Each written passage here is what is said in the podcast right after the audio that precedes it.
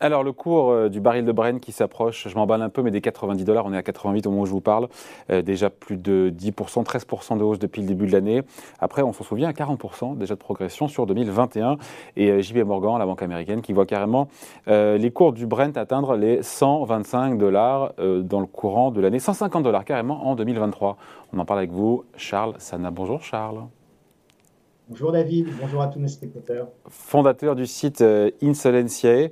Cette prévision de la banque américaine, c'est une banque qui a pignon sur rue, c'est la plus grosse banque du monde d'ailleurs, en tout cas américaine, je le précise. Est-ce que cette prévision à 125 dollars le baril euh, cette année, est-ce que c'est fantaisiste ou vraiment c'est crédible et comment, euh, sur quoi se base? Comment tout ça est justifié par, par la banque euh, pour avoir une nouvelle flambée des cours?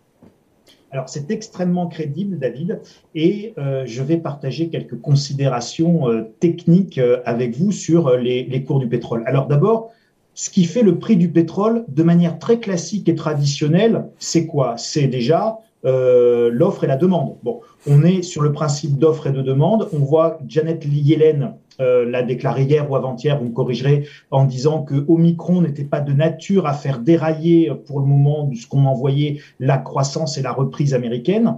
Donc, à partir de ce moment-là, euh, on est plutôt parti pour avoir un niveau de demande euh, tout à fait, tout à fait élevé, tout à fait en ligne avec une reprise mondiale. Ça veut dire qu'on a besoin de pétrole. donc, à partir du moment où on a besoin de pétrole, on a un facteur fondamental de demande. OK, on a compris. Le deuxième facteur qui pèse traditionnellement toujours sur les, cours du pétrole, à la hausse comme à la baisse, ce sont les facteurs géopolitiques. Et les facteurs géopolitiques, aujourd'hui, sont plutôt favorables au cours du pétrole, à savoir que euh, nous avons des tensions euh, avec le Yémen, les rebelles outils qui font des attaques de drones, euh, des tensions avec l'Ukraine, la Russie, des risques de sanctions internationales. Donc on voit bien que l'actualité, on a des ruptures en Libye avec des négociations plus que compliquées pour le leadership libyen, etc. on voit bien que le, flux d'infos, euh, le flux de news, le, fondamental côté géopolitique est plutôt favorable à des cours élevés du pétrole aujourd'hui. Mais oui. ces deux choses, David, que ce soit la demande ou que ce soit euh, les aspects géopolitiques ne sont en aucun cas suffisants pour propulser les cours à 125 ah. ou 150 dollars, comme l'annonce JPMorgan. Ça veut dire qu'il y a un autre facteur. Il y a, il y a un extra ball, comme on dirait, comme on disait de mon temps quand on joue au flipper. Il y a un bonus. Et ce bonus, euh, c'est la double notion de sous-investissement que je vais vous détailler et la notion de transition énergétique et ces deux notions sont liées et c'est ça qui est de nature à propulser euh, le pétrole vers des sommets insoupçonnés. Sur le sous-investissement, c'est intéressant, effectivement, euh, durant la crise et depuis plusieurs, plusieurs années, les majors pétrolières n'investissent pas assez, c'est ça, pour aller forer. Mais en même temps, il y a aussi un changement de paradigme sur le pétrole. De moins en moins d'investisseurs prêtent de l'argent ou investissent dans des activités qui sont carbonées. C'est ça le sujet. Hein ben, c'est exactement ça le sujet. Alors, vous aviez reçu, je ne sais plus exactement quand, il me semble que c'était avant la crise du Covid, mais vous aviez reçu le euh, président de, Total. Et le président non, de c'était l'été dernier, c'était en septembre dernier, euh, à la non, du MEDEF. Non, non, je crois que c'était peut-être encore plus tard, non? Euh, Bon, bref. On l'a reçu, plusieurs fois, on l'a reçu plusieurs fois. Mais allez-y alors. Et alors? Il vous avait dit, je me souviens très très bien, il vous avait dit on est en sous-investissement majeur sur le secteur pétrolier et notre sous-investissement d'aujourd'hui prépare le choc pétrolier de demain. voilà, je, globalement, euh, je ne le cite pas exactement euh, au mot près. Mais, il, parle de lui, il, parle de Total ou il parle de l'ensemble du secteur? Non, Il parlait vraiment du secteur. Hein. le, président de Total parlait vraiment du secteur et il avait attiré l'attention déjà sur ce phénomène il y a deux ou trois ans. Et donc, ça, c'était très intéressant parce qu'on voyait bien que le sous-investissement, de toute façon, était déjà structurel parce que le prix du pétrole euh, était relativement bas, on va dire, depuis la crise de 2008, 2009, 2010, etc. On a eu une demande à tonnes, ce qui fait qu'on a eu quand même du sous-investissement chronique dans la totalité du secteur euh, pétrolier.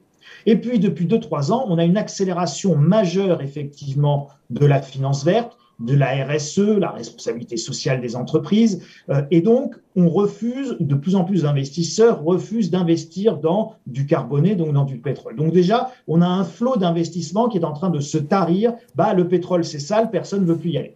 Euh, risque d'image, risque... Bon. Donc, on a, euh, là, on renforce notre sous-investissement.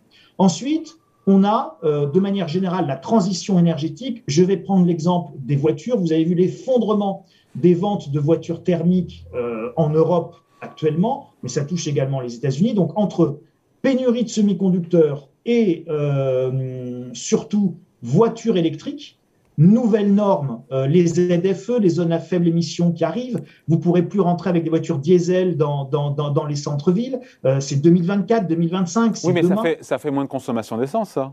Justement, ça fait moins de consommation d'essence, donc ça fait que tous les investisseurs anticipent cet effondrement de la consommation d'essence et cette décarbonation euh, de notre économie, y compris de la voiture. Mais ça, veut dire quoi? Ça veut dire qu'on n'investisse pas.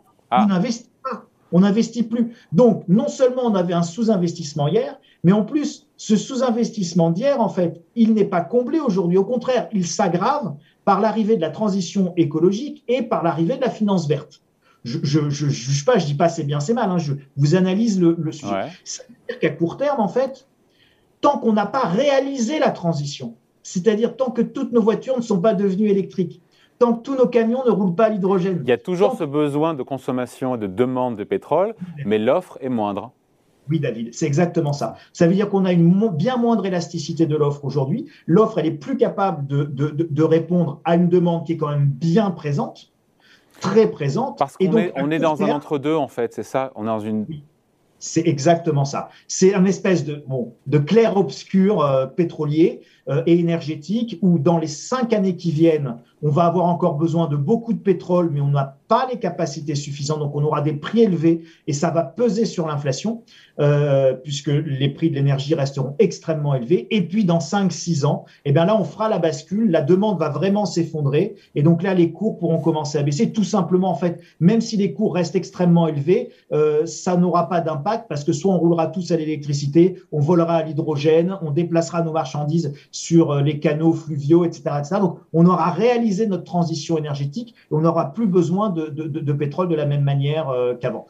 Et dernier élément, si vous regardez par exemple ce qui se passe en Arabie Saoudite, et j'invite vraiment tous vos spectateurs à regarder, à taper Vision 2030 sur Internet, qui est le, site saoudien officiel de, euh, de, la transition économique et énergétique du royaume saoudien, où en 2030, plus aucun de leurs revenus ne sera tiré du pétrole.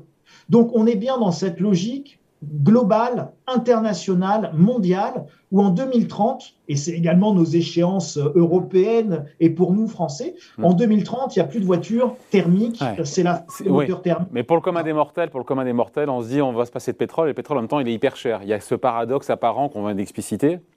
C'est ça, c'est ça. Et donc ce paradoxe, c'est juste une question en fait d'agenda, de timing, de momentum, de, de, de voilà, de, de juste d'ajustement. Et cet ajustement, eh bien, il se fait pas en un claquement de doigts. Cette transition, c'est un processus. Et la transition énergétique comme la transition écologique, c'est un processus, un processus qui est mondial, David. Donc vous vous rendez compte la complexité euh, énorme à gérer au niveau international. Euh, ça ne veut pas dire d'ailleurs qu'il n'y a pas de risque de déraillement, ça ne veut pas dire qu'il n'y a pas de risque d'ailleurs même euh, de retard euh, dans cette transition énergétique. Est-ce qu'elle va être supportable socialement? C'est une question. Regardez ce qui se passe avec EDF, regardez les prix d'électricité, regardez ce qui se passe avec le prix de l'essence qui est plus élevé qu'au moment des Gilets jaunes. Donc tout ça, ça pose de vrais sujets. C'est d'une immense complexité, Donc, mais à court terme, inflation et hausse des prix très importantes de l'énergie et du pétrole. Donc tout concours, c'est vrai que quand on, vous écoute, hein, tout concours à la hausse des prix sur le, sur le baril, on a dit demande plus forte qu'attendue, puisqu'Omicron pèse moins sur la croissance américaine, notamment c'est ce qu'a dit effectivement hier Janet Yellen. Euh, ces perturbations du côté de l'offre, euh, cette insuffisance d'investissement, cette transition énergétique avec cette période d'entre-deux. Mais en même temps, rien ne plaide vraiment pour un repli des cours. Je ne sais pas, moi, si l'Iran pouvait vendre sans contrainte son pétrole aujourd'hui euh, dans le monde, si, si la Fed y va trop fort en matière de hausse de taux et que ça freine vraiment, est-ce qu'il faudrait peut-être aussi d'autres banques centrales pour freiner l'inflation en cassant la demande et donc la demande de pétrole? Alors, c'est possible, c'est possible. C'était ce qui s'était passé d'ailleurs 2006-2007 quand on atteint le précédent, euh, le précédent pic avec 150 dollars euh, le baril de ah, pétrole. il, est en 2010 pour moi le pic, il n'est pas en 2006-2007. C'est en 2010 qu'on a eu un pic. Hein. En 2010, je, je, je, vous crois, nos, spectateurs vérifieront, mais ça ne change pas grand-chose. On avait eu de manière concomitante des hausses de taux et une explosion euh, des cours du baril du pétrole. Euh, et c'était l'effet conjugué de, ce, de ces deux éléments, hausse des taux et hausse des prix de l'énergie qui avait aussi euh, extrêmement handicapé la croissance mondiale et donc déclenché la crise de 2008, l'effondrement des cours immobiliers, etc. etc. Mais tout ça, c'est parce qu'à un moment donné, on a une ponction très forte dans l'économie et cette ponction, c'est des taux d'intérêt plus forts et des, euh, et des prix de l'énergie euh, plus élevés. Je reviens juste, David. vous disiez, imaginez que l'Iran vende plus, etc. Il y a un autre élément de réflexion que je veux vous soumettre et soumettre à nos spectateurs. Ou même le schiste américain. Je vais oublier le schiste américain aussi, qui se remettent à produire plus. Absolument. Euh, vous pouvez citer euh, le, schiste américain. Alors, est-ce que ça va être de nature à venir peser sur les cours? Et la question que je vais vous poser est la suivante. Si vous êtes un producteur de pétrole, que vous soyez euh, un gaz de schiste américain, que vous soyez une compagnie iranienne ou une compagnie saoudienne, rappelez-vous Vision 2030, l'Arabie saoudite vend plus de pétrole en 2030, est-ce que vos dernières gouttes de pétrole, est-ce que vos derniers barils de pétrole, vous avez intérêt à les brader? La réponse, en tant qu'agent économique rationnel, elle est non. Au contraire, vous avez besoin de ces dernières ressources, de ces derniers milliards pour pouvoir assurer vous-même votre propre transition de modèle économique quand vous êtes un, pays pétrolier. Alors après, en revanche, pour modérer ce que je viens de vous dire, non, aucun pays pétrolier n'a intérêt à baisser ses prix. En revanche, pour modérer ça, euh, vous avez des facteurs géopolitiques et des facteurs euh, voilà, de, de négociation, de stabilité économique, qui font qu'on a quand même une forme de gouvernance mondiale, de G20, d'OPEP, on a des instances où tout ça, ça discute, ça dialogue. Et si jamais à un moment donné, euh, le prix du pétrole va trop haut, il se peut qu'il y ait des décisions politiques, des accords qui viennent modérer, tempérer et nuancer tout ça.